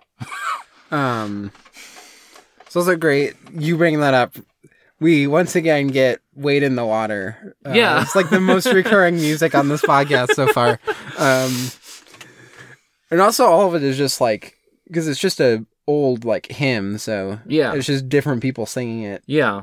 in different movies Yeah. um but yeah in some ways too this like we talked about this i think the most with house Mm-hmm. um we've talked about it with some other ones but that was one of the big ones where it was like oh he's just like creating his own cinematic language Mm-hmm. and i i think that like a little bit less so than house but like sweet sweetback is doing that but also some of it i think is more directly hearkening to like i think about some soviet cinema stuff when i watch this Yeah, in terms of like this is just so much about like editing Mm-hmm. is about like taking images and editing th- them together and doing things with like juxtaposition in the editing um and in like just how you pace things and how you just like cut up film and also this like energy like i'm especially thinking of like Dziga Vertov films where he was kind of just going out and like shooting footage on the street sometimes and some of it was staged and some of it was less staged and he's just like cutting it together and creating the film a lo- like for the most part in post Mm-hmm. and there's obviously like okay we need these scenes to like have the like narrative of you know here's the like weird kind of drag show that's happening the very beginning there's some gender yeah. in this movie that we need to talk about. yeah but like you know there's that and the the cops come and they're like basically we need like some guy we can just take in to make our boss happy Mm-hmm. right and then like let him go and that's sweetback gets called to do that and basically it's like the operator of this this establishment is Mhm. like kind of doing this of like hey sometimes we'll help you out and then you won't like fuck with us for doing like some illegal activities here. Right. Kind of seems like it's the vibe of what's happening. Yeah. And then on the way to the station, they get called and you know get some young black kid. Mhm. Um, and then they're just like roughing him up, being like, "Oh, he's like fighting back," or what- you know. Uh, and that's when like Sweetback just kills them Yeah. with the uh like half removed. I it's like stated a couple times, oh, they're unconscious, and I think you see one of them in a later shot, just like in the background.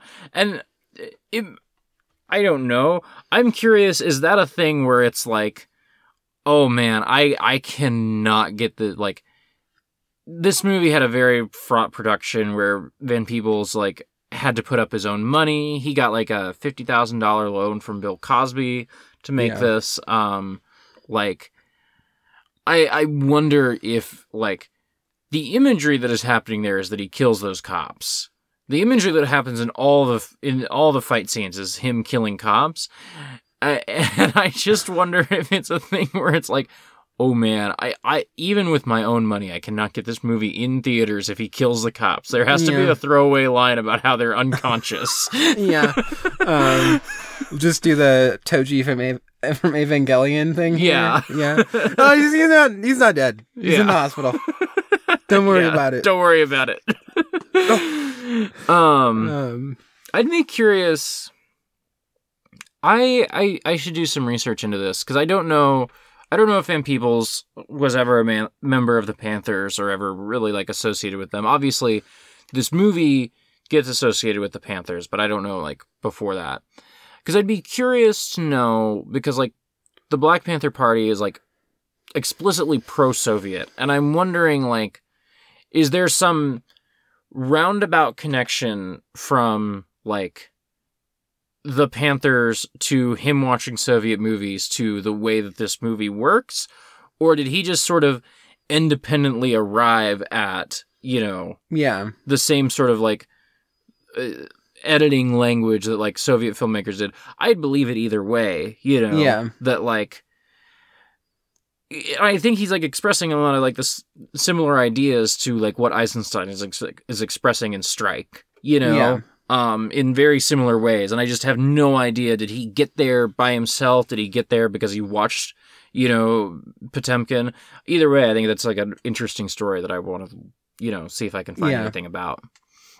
Um, yeah, just it makes it like it's one of the those films where I watch it and I'm like excited about movies.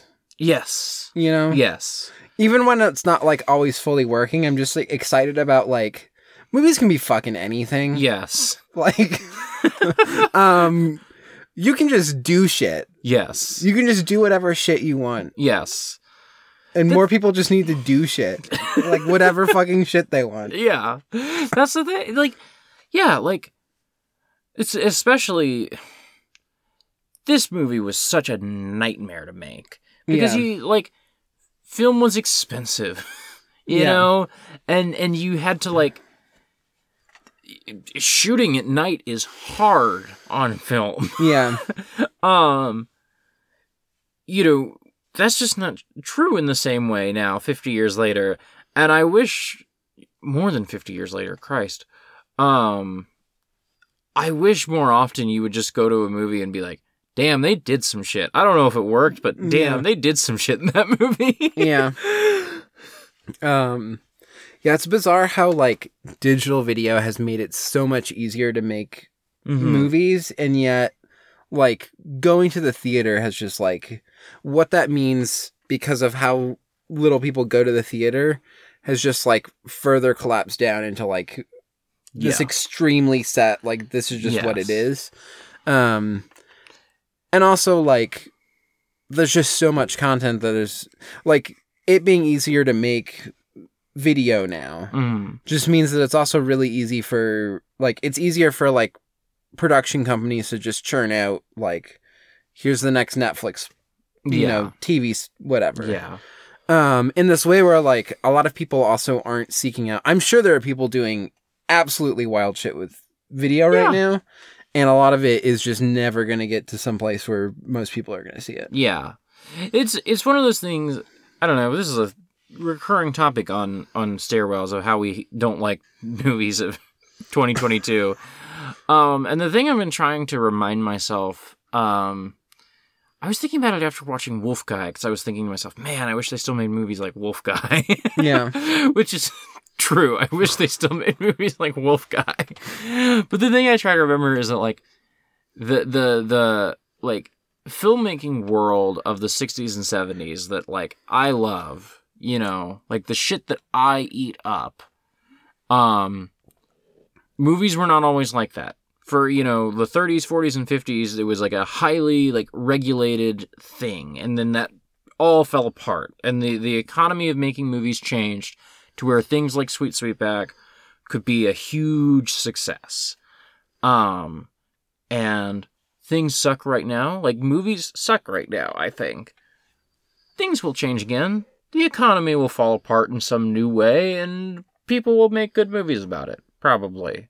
Maybe it'll take another 10, 15 years, but at some point in my life, movies will get better. It's fine. Yeah.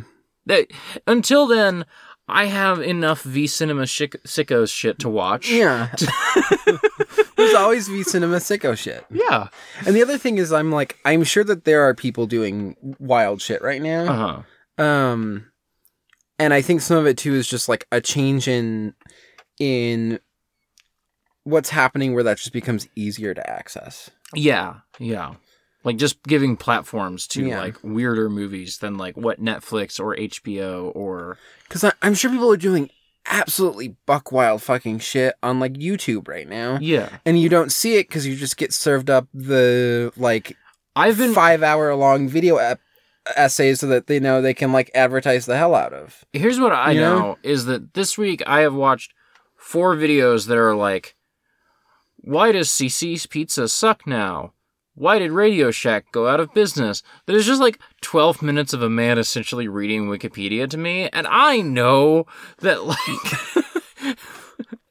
I just keep watching these videos from this guy and being like, why am I watching these? I don't even like these videos. But Um, well, and I think the other thing too is that like one of the things that will hopefully, I think one of the things that's missing right now is that I'm sure there are people doing wild shit with digital video that's really cool and exciting, but also not only are those people not getting like distribution and um, like avenues where they can get that in front of people. Not just like put it up on YouTube where it will languish and die, but Hmm. like, you know, get the actual promotion and things but also they aren't getting like the budget to help them make those things in the way that like you know this is like self-funded and yet there's still like money coming in from the community as like Yes. this is a thing that someone's doing yes. um stuff that's happening with like v cinema sicko shit in japan is like getting funding hmm from like studios and things Yes. you know Well, and on the and it's not getting a ton, but it's still like doing something alone or with like a small group of friends that you're self funding Mm, and doing something that can get even like you know tens of thousands of dollars behind it. There's still a like stark difference there in what you can do. yeah. Um. Well, and and you know, on the distribution end of it, like, you know, um, it's not like Sweet Sweetback was guaranteed to be a hit. The movie was hell to make because everyone thought it was gonna bomb. Yeah, Uh, People were like, "No one's gonna want to watch this shit." yeah, Um, it just so happened that like the Black Panther Party like rallied around it, and you know it ended up revolutionizing cinema in the '70s and like creating the whole market of like I don't really think of this as like a blaxploitation movie. Like this is a very different movie from like Shaft, yeah. but um, well, you you see how this carves out a space for that movie. yeah. I think you can also see how because I think that this movie is far more revolutionary than something like Parasite. Uh huh. um there's still a way that like I can see an exec looking at this movie and saying, "Well, this made a bunch of money. hmm How do we like make this our own?" Yes. In a way that like hegemonic systems always try to fold in whatever is like in opposition to it as much as they can. Mhm. And I think blaxploitation, a lot of what I think of more like core blaxploitation, which this is not fitting into, is the stuff where a lot of it is like being made within this kind of system where it's like it, it's a little bit safer, I think, than like Yes. Sweet Sweetback is. Yes. But also there's still stuff that is coming through because of like the people who are involved in production and everything that there's like still resonance there that is important for Uh-huh. like the black community Yeah. to go and see themselves and to like see stuff that is like talking about like often like militant black Mm-hmm. like movements Yeah. but that is now being being produced in a way that's like pushing it more towards something that is like parasite where it's like but there's never there's not Yeah. as much of a moment like there is at the end of sweet sweetback's Baadasssss song where it's just like all right now go up go out there and like do shit yeah. Yeah. Sweet Sweetback. like the the title card is, you know, Sweetback is coming back to collect some dues, but like what the title card is actually saying is like, why not go hell beat the hell out of a cop? yeah you, person in the audience, just go fuck up a cop right now. Yeah. um, but then that gets like turned into like, oh, here's just like this badass who can do it and can like enact that, Uh huh. but not in a way that is like as much a call to action. yes, yes. Sweet. The thing. the, the other thing I think is really important about Sweet Sweetback is how much of the movie is about like the community in various ways, like protecting him and helping him. Uh huh. Um, his biggest betrayal is like when he gets help from the white gang. Uh huh. that has the the wild sex duel before it, um, which is one of the most like absolute like this is just an audio visual experience at point points this movie gets. Um, but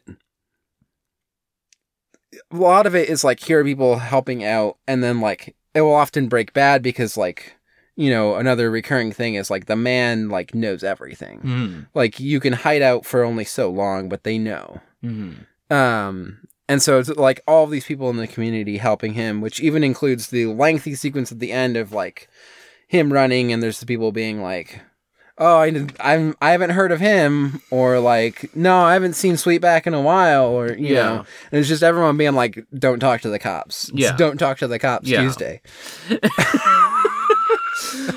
well and, and and and you know um shaft it, it, it functions as a superhero you know Yeah. um like sweetback is just a guy Yeah, sweetback is just like just has an opportunity to hit back and takes it yeah. the The one part where Sweetback gets a little bit superhero-ish is that he does have the superpower of just being the best at sex. yes but that's very different than like Shaft being a superhero. Listen, if I was gonna write, direct, star, produce, and edit the movie, I also would be the best at sex. Yeah. I would probably make a movie about being great at sex and killing cops. That's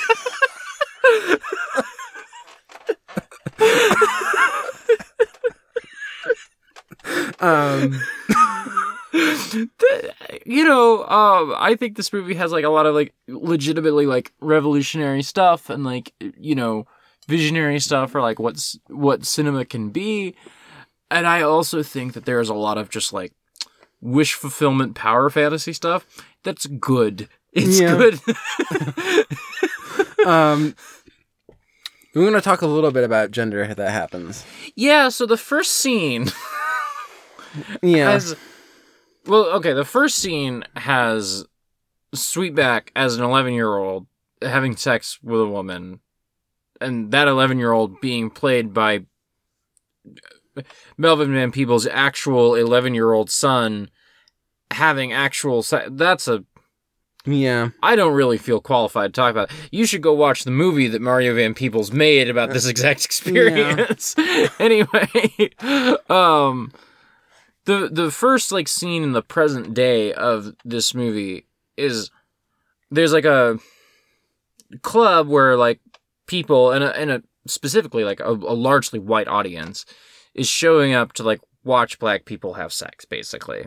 Yeah, but it's kind of, especially at the beginning, it seems like it's just like there's a striptease maybe. well, like yeah, striptease with a woman, and then an, another person enters who's Uh-huh. like seems to be a drag king who's got on like a fake beard and yeah, um you know like various stuff but like really implied especially as like that character starts to strip has like a bra on and everything is like oh this is a drag king seems Mhm. like it may have even been played by like you know a woman or drag queen yeah.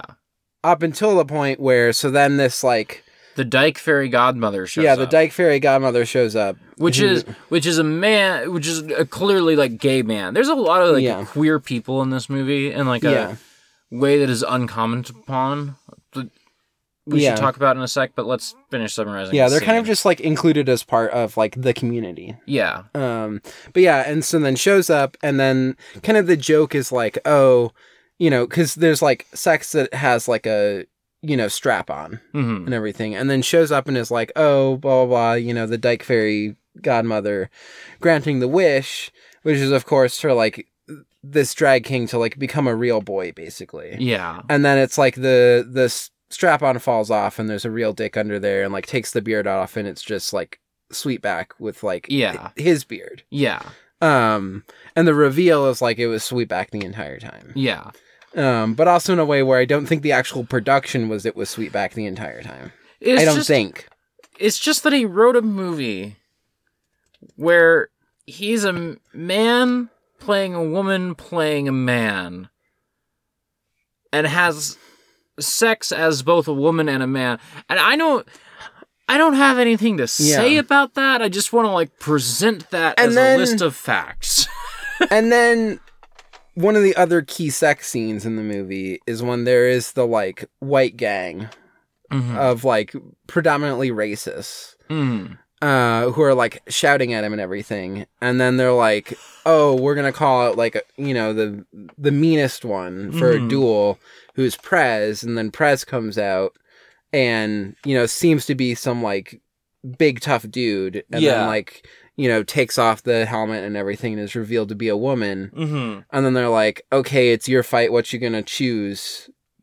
To to Sweetback, and then he says, "Fucking," and then it's a sex duel Yeah. where he- he has sex with this woman who was like appearing to be a man and has sex with her so good that he wins the duel. I don't know. and then they like understand- agree to help him, but then they betray him because they're racist white guys. Yeah. I did, And then I he kills just- more cops. I just don't understand any of the gender that's happening in either of those two sex scenes. It feels significant, but like not in a way that I can parse. yeah. Um, um, I wanted to talk about real quick the like the queer people that show up in this movie because there are a couple scattered throughout the movie, but the the there are, the folks who I really keyed in on are like just three absolute queens who show up. Like Sweetback is running toward the Mexico border to get away from the cops, and like at some just like um taco stand in the middle of the fucking desert, like these three queens are just hanging out like until no officer i haven't seen sweetback but if you see him send him my way seductively like Yeah. puts a straw in their mouth etc um this is also right before or right after a scene where we see like some um like uh immigrants from mexico like helping Sweetback out and i thought it was really interesting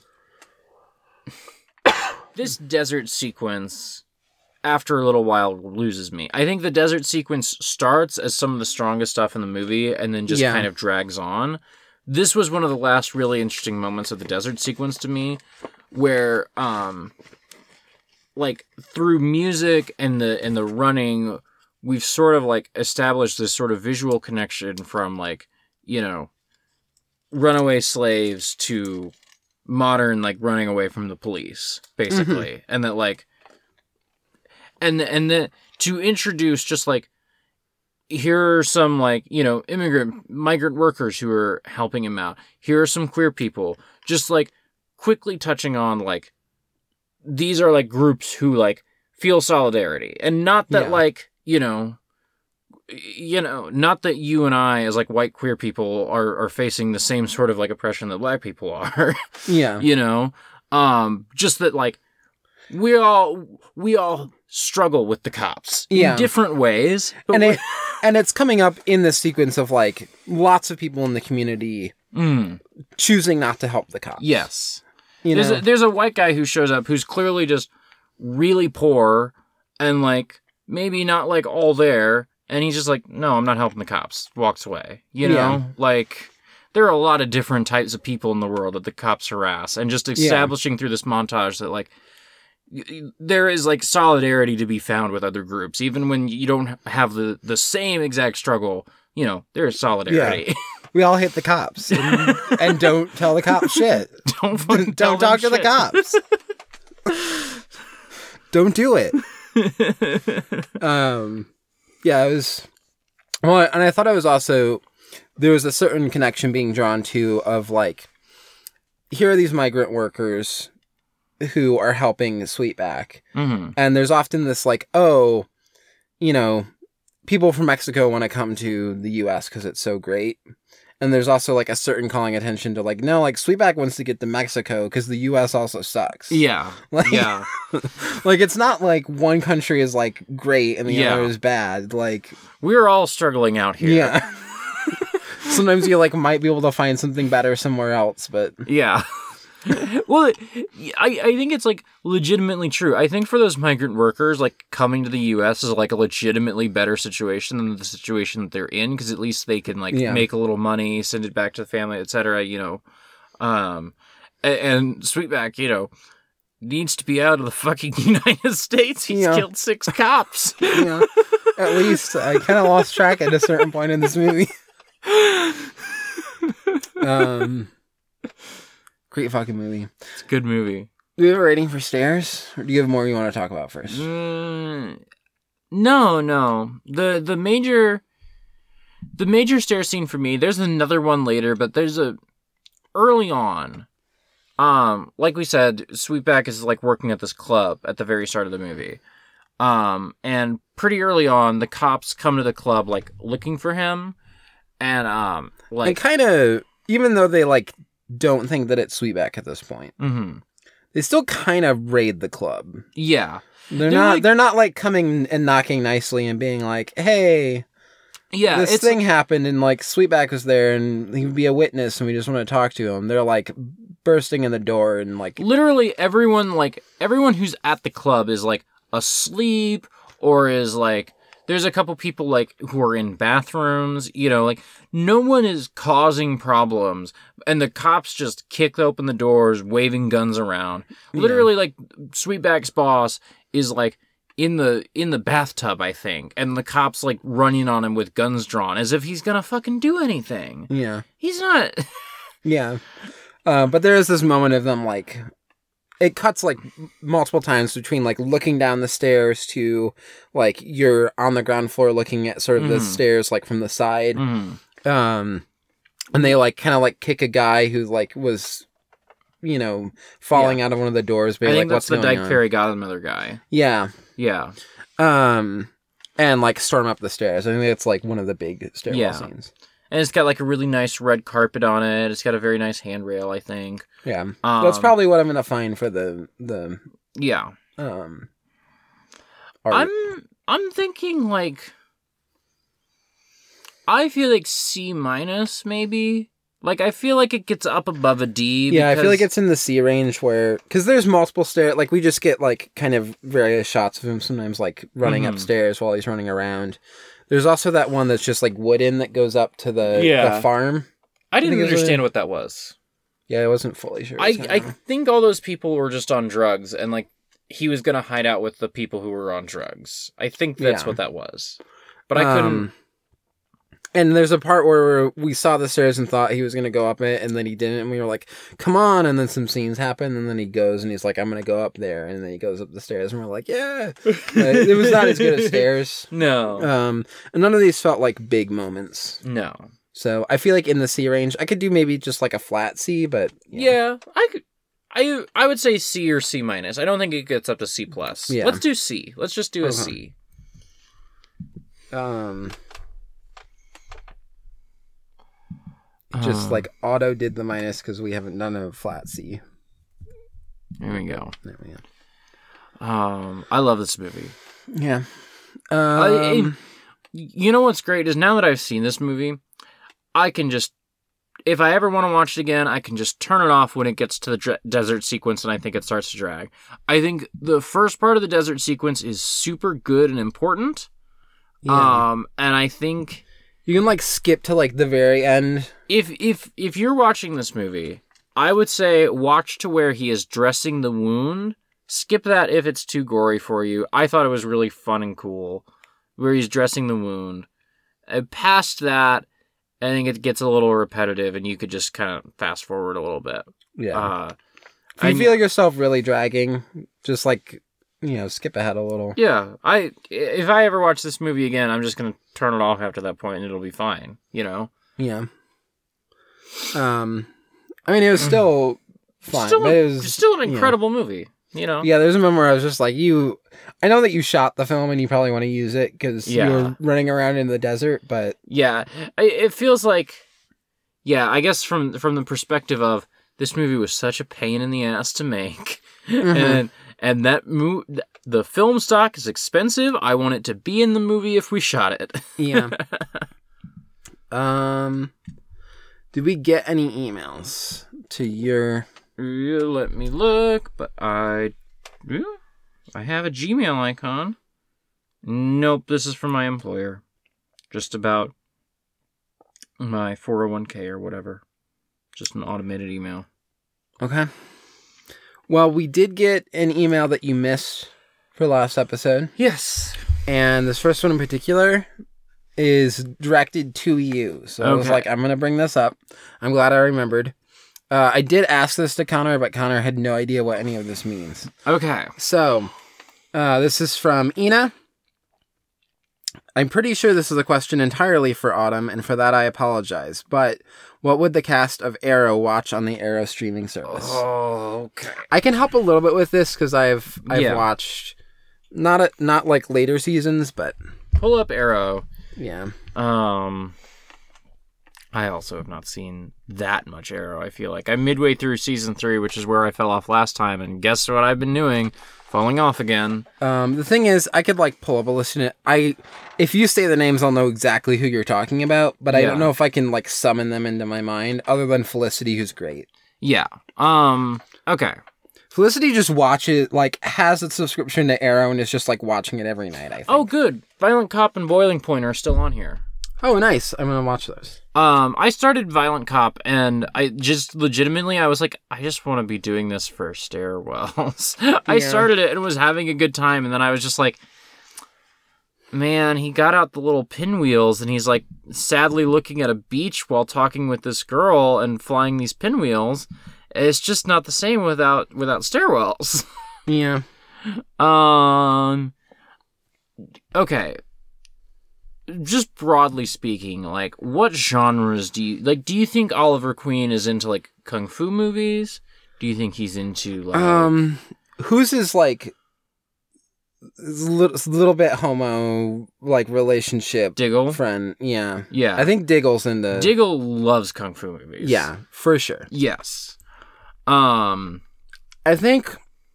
I don't think Oliver's quite as much into kung. Like, we'll watch it with Diggle. Yes. And similarly, similarly, I think Felicity is really into slashers. Yeah. Um, and he he actually has kind of gotten into slashers because of her. Yeah. Oh, he, He, was used like, to be like, I really don't like slashers. I find them scary. But then he was watching them with Felicity. And, Yeah. And got into them, and it was like, actually, these are kind of funny sometimes. You know what it is? Is he'd like westerns. he would. He would just he would just be a westerns person. Yeah. Um. Um.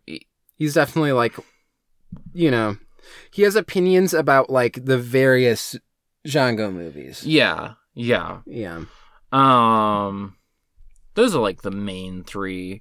Like Yeah. they're obviously like Thea is there. I don't. I I think Thea just watches what's on Netflix. I don't think she's really like a movie person. Yeah Um. in my mind and it's been a while since i've watched arrow but felicity is the most movie person Yes. Yes. is again like slashers are probably one of her favorites but is like she also probably has the subscription and is like watching this all the time Yes. She also is like, no, no, no, no, no.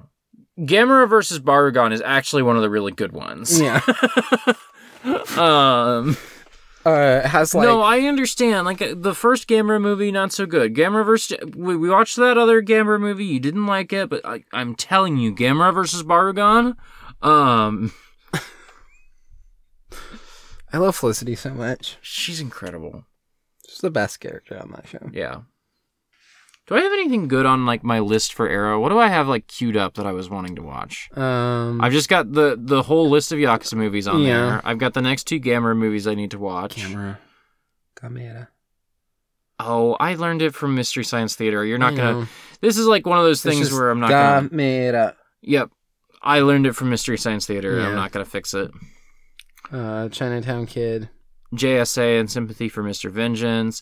Oh, Female Prisoner Scorpion 601. Um, that might be shit. I might watch that tonight. Shit, I want to watch that. Maniac. Goro the Assassin. hmm Uh, Kansas City. Ring I maybe put that in my queue purely because it's about the place that I'm from. Yeah, that makes sense. I don't even know what that movie is. I just saw Kansas Um, City. and I was like, what? Go to hell, bastards. Detective Bureau 2 3, go to hell, bastards. Yeah, Um. great. Anyway, Making Dune. next time we're watching. Um. No, there's there's a couple other. Oh. I just want these ones. I feel like were more for Connor and me. So if you don't know if you have the answer here, that's fine. But I just want a quick run through them. One, do you think you could make Batou cry? No, Batou and I would bro the fuck down. I know. So my answer was, I think I can make Batou cry, but I don't want to make Batou cry. I know a lot of people. I know people who are listening to this podcast that are like Batou is my husband. Mm-hmm. I I I love and respect those people. You know, if literally anybody who's like Batou's my husband, I'm like I get it. Yeah. For me, I just want to crack crack open a cold one with Batou. I don't Yeah. even like beer, but I just like, hey man, let's just, you know, you want to just bullshit for like, Yeah. I would do a podcast with Batou. Yeah. um. Then he he would have like weird, complex feelings about like how he has a job that doesn't allow him to like access this level of humanity that he has within himself to like hang out with someone and crack a beer open and record a podcast. And I would just be like, hey man, chill. We're just, do you just want to go play Dark Souls? Like, we don't have to. But then he would like reveal that he had just like been doing this like as an undercover thing the entire time and is just like as part of his job he has to be friends with you and do a podcast because he's trying to like investigate your possible ties to the communist party um and he he does actually now have the evidence where you're going to be arrested and taken to prison and he's trying to like present to you that like all of this friendship was a farce that I was doing, but you know that he was actually friends with you and is extremely sad that he has to that he has to do his job and send you to jail, but he's still doing his job. I would like to stress again, Batou, would you like to go sit on the couch and play some Dark Souls for a little while? Or Or do you want to watch me play? I'd rather watch you play, but like, whatever. After this conversation when you are in jail, he he takes your console that has Dark Souls on it and and stares at it and then throws it into the trash and it like he's so strong that it just like shatters the console. I'm excited for you to watch more standalone complex. Was it episode three or episode four that had um Togusa comes home? Well, one Togusa and Bato go to the house of the suspect, and the the suspect just has like reels of like Breathless and a band apart and Alphaville. Oh, I just, think that's like, I think that's three. I think that's I think it's three. And then Togusa goes home and his wife is watching Breathless or something. Yeah. um Togusa just being like, "Oh my god, the robot said the same lines that are in the movie." except then she she added one. Is this a cut? And I was like, no, this is just the movie. And it's like, wait, a robot can both watch a movie and quote it and then also say other things? I love, I love. I think in a lesser show than standalone complex, it would just. take Togusa like completely seriously in that moment. I love that you have his wife just being there like, no, you. Okay, can you go feed the baby or something? yeah. Um, I also like that the essence of the the friendship between Batou and Togusa is the uh, Street Fighter win quote: "Go home and be a family man." um, I love this character so much. Um, what other classic anime would you like to see an inappropriate and ill-advised American film remake of? Well, you know, not like, but like, what would be the funniest one? Okay, so like here's the thing is I genuinely think that Americans could make a perfectly acceptable aim for the ace movie. Yeah. I think the funny version of that is Americans specifically making a movie about a Japanese high schooler. like I don't you couldn't get Scarlett Johansson because she can't play a high schooler, but the the the, the equivalent Don't. She could play a tree if she wanted to. But like the equivalent of that, of like we cast just some white twenty year old as as a Japanese high school girl and and made an Aim for the Ace movie. That was where my mind went immediately. Um, uh, uh, Sailor Moon, another. That one's a layup for. Someone will try to make a Sailor Moon live action movie someday. I assume. I mean, yeah. Sailor. There are those movies in Japan. Yeah. But someone in the US. yes. Yeah. Um okay. Well that's it for Inuyasha. Inuyasha. Live action American Inuyasha is the funniest fucking yeah. because there's so much stuff in Inuyasha that like Inuyasha is already a nightmare to localize because you have to try and parse like okay, how many like how much of this stuff can I just count on the weebs knowing and how much stuff do I have to actually Yeah. explain? Um And you you know like this wouldn't be good. But you could have one that's like going to like historical like like drawing on like European myth or something. It's Uh-huh. like set in some European country. Yeah. And like they're going back Yeah. to, you know, King Arthur or whatever. Yeah. There's They wouldn't do that though. either It would just way- be white people playing historical Japan. Yes, either way you go, where you make it like Europe or you make it historical Japan, it's bad. Yeah, and just very different ways. um. Okay, well that's it for emails. yeah. Um, thank you, Ina, for writing a, over a week ago, or I guess like a week ago. This was last Wednesday. yeah. Um, Next time that's- we're watching Cure, we'll be joined by our first ever guest. Um, yeah, We're recording that on the el- 11th. Is that what we said? yeah, So, um, be sure to email us any of your questions about J horror. Where could they send that email? exportaudiopodcast gmail.com i have not ever seen any like j horror movie in my life i'm obviously going to be talking to two people who have This one is. There's definitely horror elements, but it, it's a little bit more in like the psychological horror and like thriller territory. Mhm. I would say. so um yeah shoot us any questions there um otherwise you can find me on twitter at autumnal underscore coffee you can find all my other podcasts at exportaud.io that takes you to the patreon page and we've got links to all the free feeds or you can just give us a dollar a month and get access to most of the pods early or you can give us five dollars a month. And tomorrow it's wife day. Nora and i both have the day off so we're gonna record our next episode of poptown funk which will be about pixels. Um, a movie i chose because i feel like it realizes the promise of poptown funk uh, Yeah. better than anything else we've done so far. So, if you have I- any, I still think you should just well if it was me I would just play the game, but I understand that you like don't fully know how to like talk about I, don't like have that? any sort of capacity for podcasting about video games. The other thing is you could have watched the old cartoon. There was Yeah. a cartoon all about Q*bert. Yes. That would have been great. Yes. But Pixels is the most Pop Town Pop Town Funk choice. I, I Uh, will. other than Free Guy, which is an equivalently Pop Town Funk choice. yeah, I just wanted to watch the Adam Sandler movie. yeah. Not wanted to. I just I wanted to touch the hot stove. It'll be. F- I think I've. I think I've seen it. This is why when you were like, "Does anyone want to be on it?" I'd be like, "I. I could do it."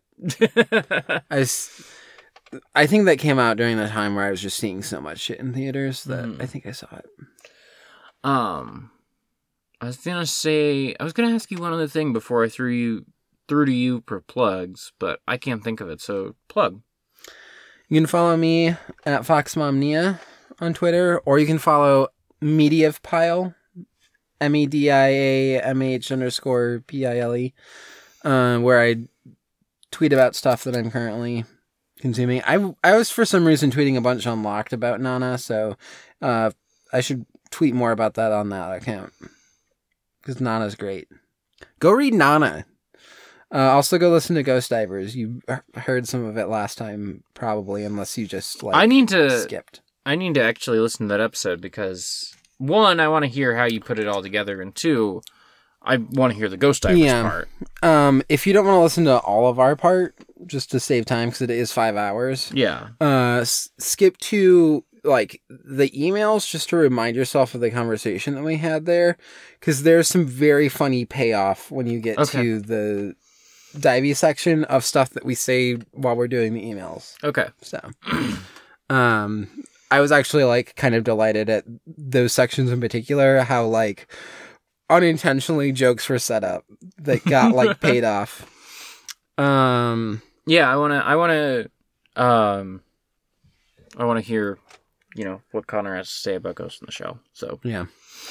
Um, but yeah, we're we're doing Ghost in the Shell to Innocence next. So if people were excited about Ghost in the Shell, write into Ghost Divers ghostdiverspod at gmail.com. when are you watching Innocence?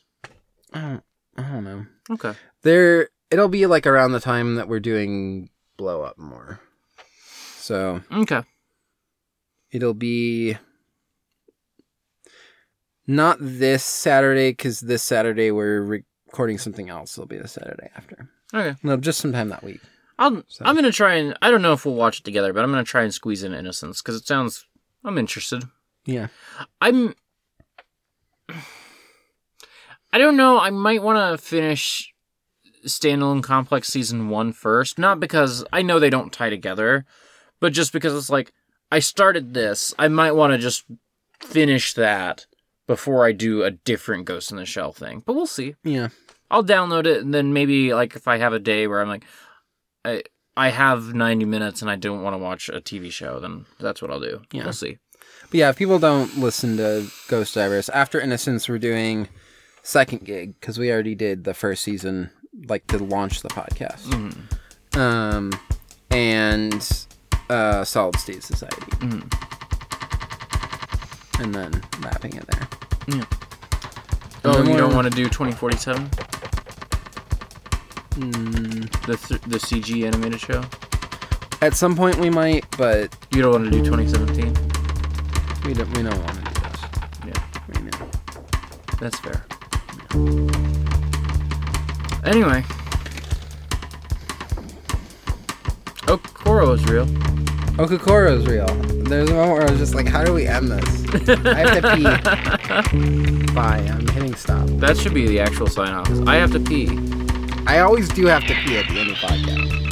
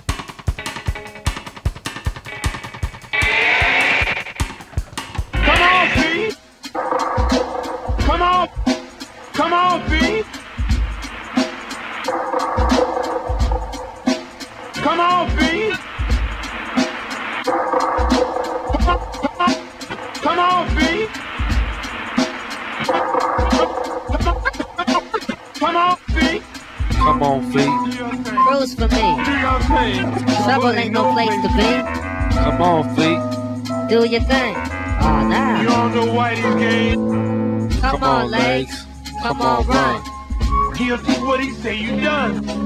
Come on, knees. Don't be mean. Come on, knees. Cause that ain't the first red you ever seen. Come on, feet.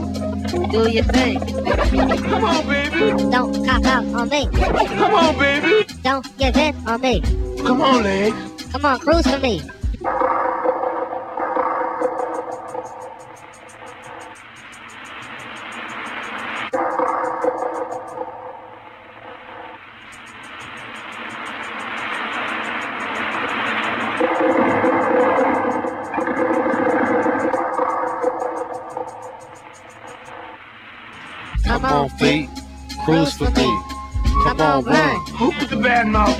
Anyway, the way I pick 'em up and put 'em down. Even if they got my name on it, won't catch me now. Won't catch me now. Never put us in some cold ass ground. Sure it's dark, never been out this way. Anyway, safe and sound, but we broke the Olympic 220 cross country or something. You're lonely. Whatever happened to the sun? Sure gone away. Sure blacker than a landlord's soul. Must have run all day. Yeah, must have run all Must day. have run all day. You and a bitch. Must have run all day. Come on, feet. Cruise for me. Come on, feet. Come on, run. Cruise for me. Come on, feet. Come on, beat, beat, beat, beat, Come on, feet. On,